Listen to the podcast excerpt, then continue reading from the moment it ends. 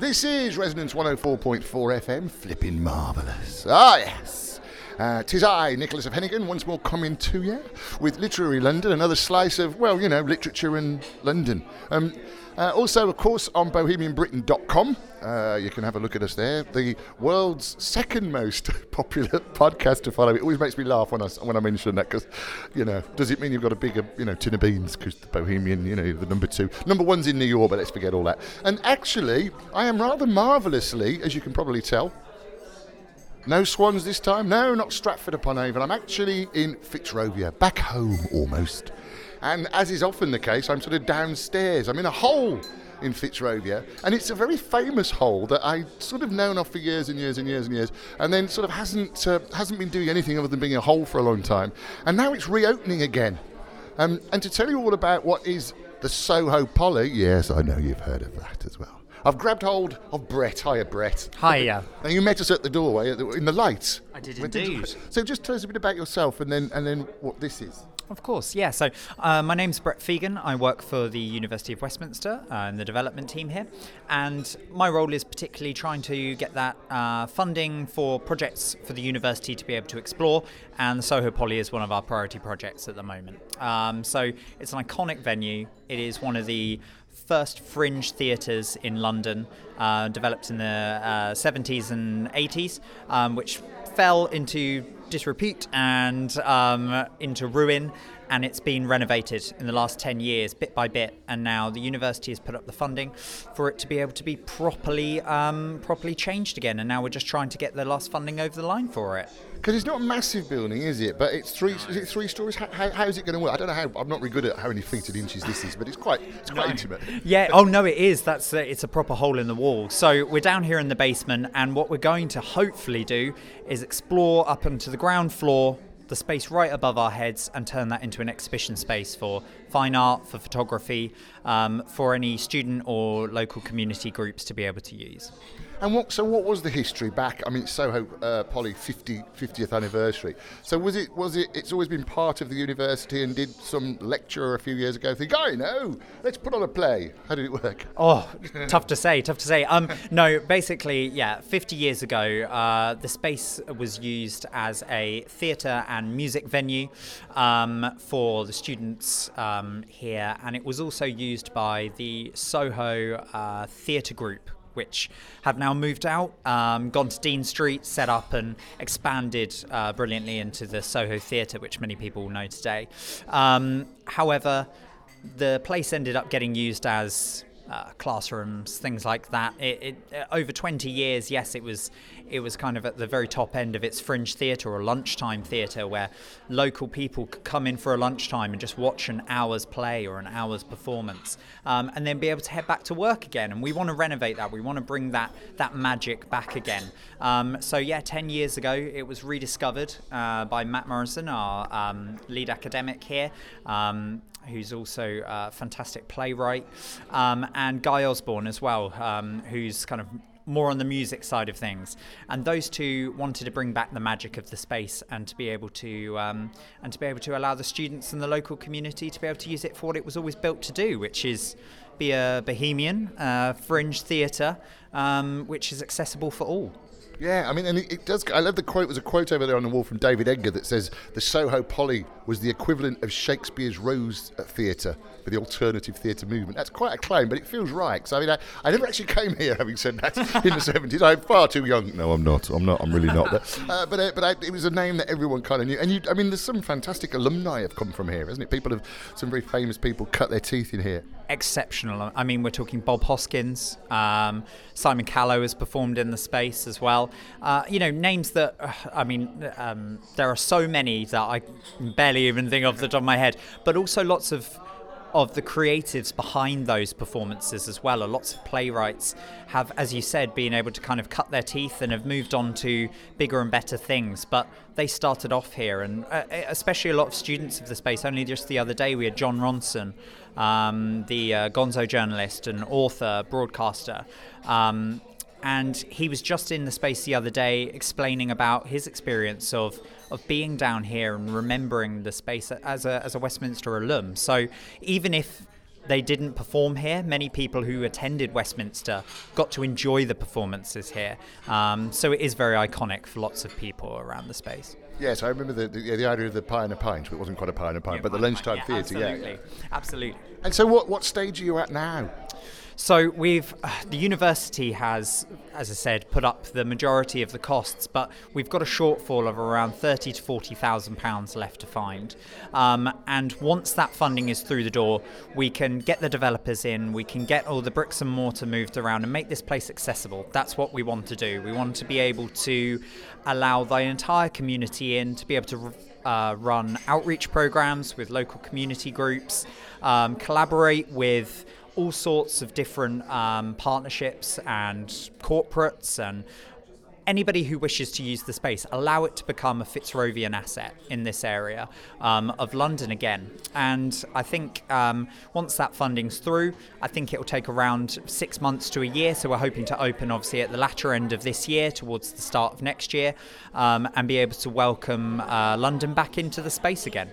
It's a funny space, isn't it, Victor, uh, Fitzrovia? Because we, I mean, I wrote the London Literary Pub Crawl that goes out every week, and it's, it starts in Fitzrovia and ends in Soho.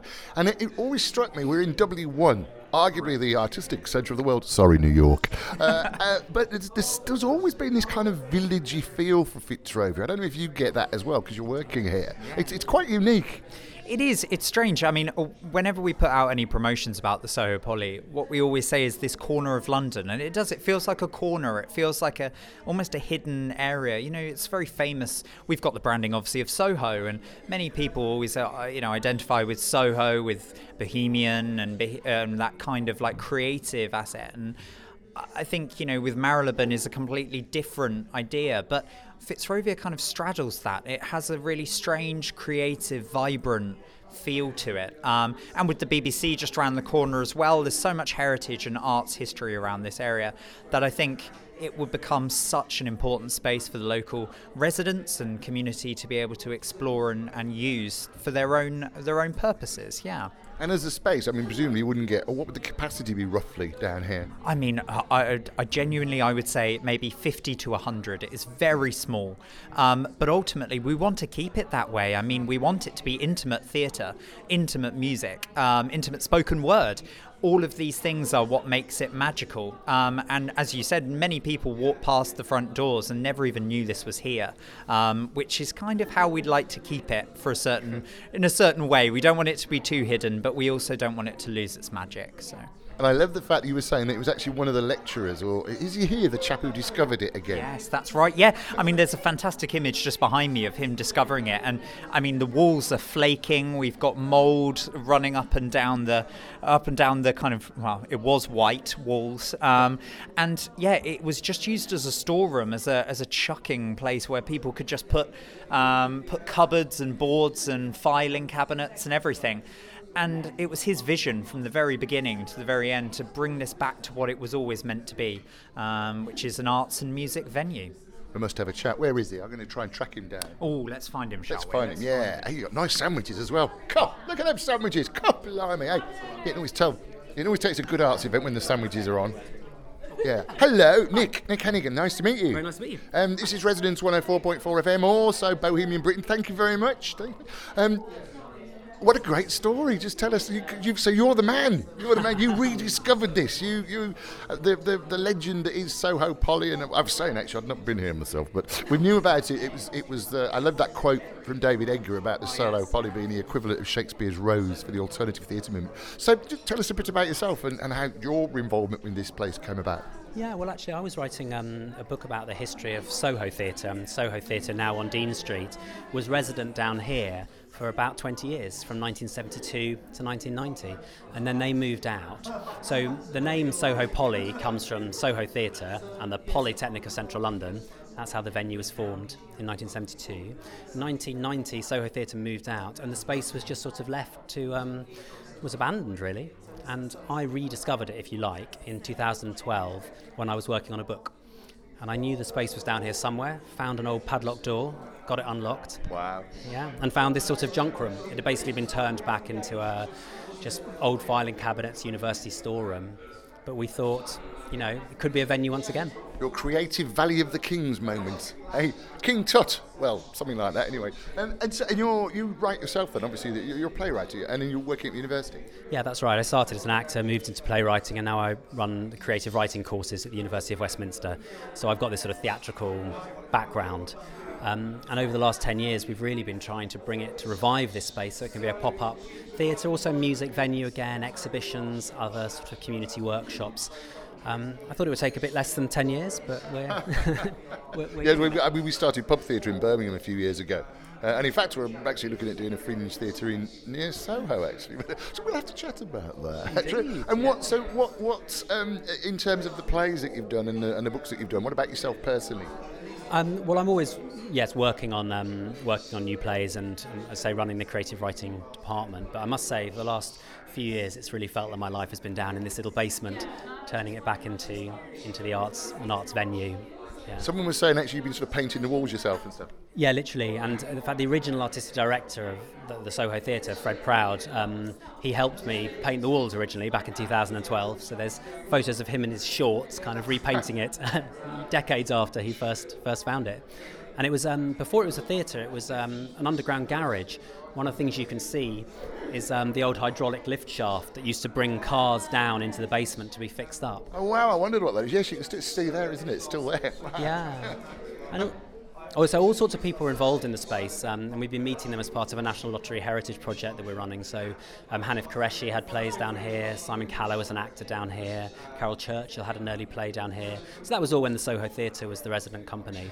Um, so, it's got a wonderful history, and we're bringing it into the future you know, with a new direction, but that is, you know, pays homage to that to that early early history as well. Yeah, and it's quite important, isn't it? Because as you say, it wasn't just the performers; it was the writers as well. And if you're a creative, well, you you know, you're a creative.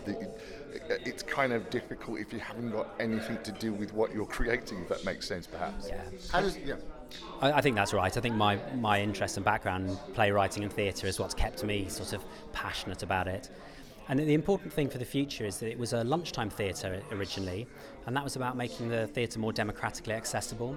And what we want to do is reimagine that for now. Obviously, no one has lunchtimes in the same way anymore, but people do have different shift patterns. There's people who work in the gig economy and so on. And, and where's the artistic provision for, for them? So we want to find spots in the day where we can have pop-up concerts, little short plays, exhibitions that people can see, not, not all evening based, spread across the day. And our fundamental belief is that if you disrupt your everyday with arts and culture, then your life is enriched. So we want to provide that opportunity for people. That's a great quote, actually. I've seen it on the walls as well. There's little things about, was it, um, yes, disrupt your day with arts. Exactly, exactly. And how's the, how's the, in the day job, how's the writing, the writing course going? How's the creative writing going? Yeah, that's going really well. It's quite established now at Westminster, the creative writing degrees. Um, and we get some amazing students coming through, and a lot of them are beginning to. Um, beginning to get you know publications you know their novels and plays and poems you know produced and published. So every year we get this little trickle of emails from people who've um, you know got really great stories about how their writing's taken off. So that's very that's very satisfying. Yeah and how, how did you get through the, the lockdown? How was that for you? Well, I mean, it was sort of awful as it was for everyone, but we did actually try and be creatively sort of active. We didn't just go to ground, and we did some Soho Poly stuff as well. We produced a play online, um, you know, with people filming, the actors filming themselves on mobile phones and, and all this crazy stuff, and then edited together. So we carried on doing things as best we could. We ran some lovely um, memoir writing workshops with Open Age, charity Open Age. That was a big, big project that we did as a Soho Poly. Um, so we, we kept going and we didn't give up. And now here we are back, you know, in person doing stuff, which is where we want to be. Yeah, it's great, isn't it? I mean, we, I was saying earlier, in a sense, Fitzrovia has this kind of. It's that's how we did the London Literary Pub Crawl that goes out every week, you know, and, and there's tourists and Londoners, and they tend to do. It starts in Fitzrovia and ends in Soho, but there's this very much. It does feel like a village. It's not just me, is it? Fitzrovia's got this slightly villagey feel. I think that's right, and so many people have come and visited us here in the last couple of weeks and said, you know, we've got these networks, we love working with other companies in the area, you know, it's got this amazing history, and come and be involved in that. So we feel like we're, yeah, we are in a community and um, we have loads of potential for working with other people, residents and other businesses and all sorts. And what's the best way? I mean, you're still at the development stage. You're still trying to raise funds, presumably, to get the last bit of money in place. If anyone wants to get in touch or get involved, how should they do that at the moment?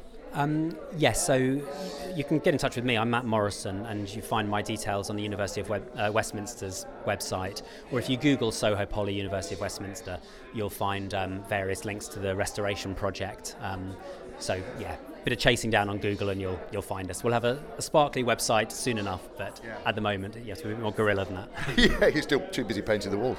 Exactly. And have you got anything personally uh, upcoming coming up in terms of new work? Um, I'm working on things at the moment. Yes, I'm hoping to go on a nice. Um, writing playwriting retreat in a, uh, a, couple of months and that's when I'll, I'll get down to some of my own writing but for now it's very much on yeah. the cold face here which retreat just out of interest because uh, we have a lot of writers listen to this this one's up in the Arctic.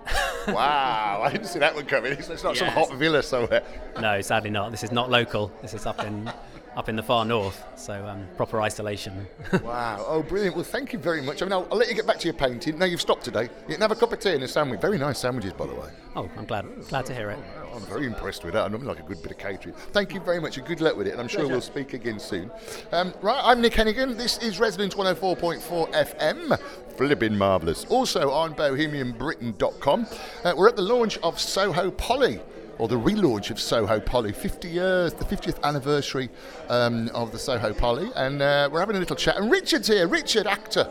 Hello, Richard, actor. How are you? I'm not too bad, young Nick. Actor, you've never said anything so nice to me before in your life. Yeah, you're very good, and then it's just, we're on air, so I've got to be nice, haven't I? You know. Fair enough. It's, it's the whip and the change comes later the hair shirt, I should say. We're in Soho. Be careful. I just love it when you talk dirty. yeah. And how's the how's the because you've been running the London Literary Pub Crawl, haven't you, which is very close to my heart. How, and that's how's that sort of going? That seems to be picking up a little bit now. I mean, I know because I see the bookings coming in. How have you found? How have you found the people on it post lockdown? Um, generally speaking, really, really pleased to be doing anything. Um, oh, obviously, tourists are starting to come back, and they're very happy to be able to come abroad. Uh, but whoever comes along, it's just this, this amazing feeling of relief that we're getting somewhere back to being normal again, and you can go out, you can have fun, you can do what Soho and Fitzrovia are, do best, really. But there you go. And, and how, you, how are you finding the town, as it were? Oh, you've got to do an announcement announcement? Uh, yeah, I was going to do a quick announcement, and then we're going to have a little bit of music to close out the afternoons. Perfect. Do an announcement. I'm going to record it through here. Right, so you found you found you're, you're happy. I'm delirious. Good. I'll, I'll get this announcement. oh, that, that's actually the only slight problem. I don't know if you've noticed, Richard Warno actually. There's no okay, wine. Hello, everyone. Um, good afternoon. Sorry to interrupt your conversations. Just to say um, that in a minute I'm going to dim the lights. Oh, actually, um, Jordan, could you um, turn that video off? Or someone turn? Yeah, thank you. Um, yes, uh, we're going to close out with some music. We have. Um, they're, they're, they're, unstoppable in the background there. Jules, could you um, turn that off? Um, yes, we're going to have some music. I wanted to say thank you for coming and for hearing about the story. We'll still be here for a few minutes afterwards, so um, do please come and grab any of us if you want to hear more about how we've got um, to this point after sort of 10 years of work, really. It's been a long haul. Um, but I won't say anything more at the moment except to um, introduce you to our fantastic um, singer performer this afternoon. So thanks very much.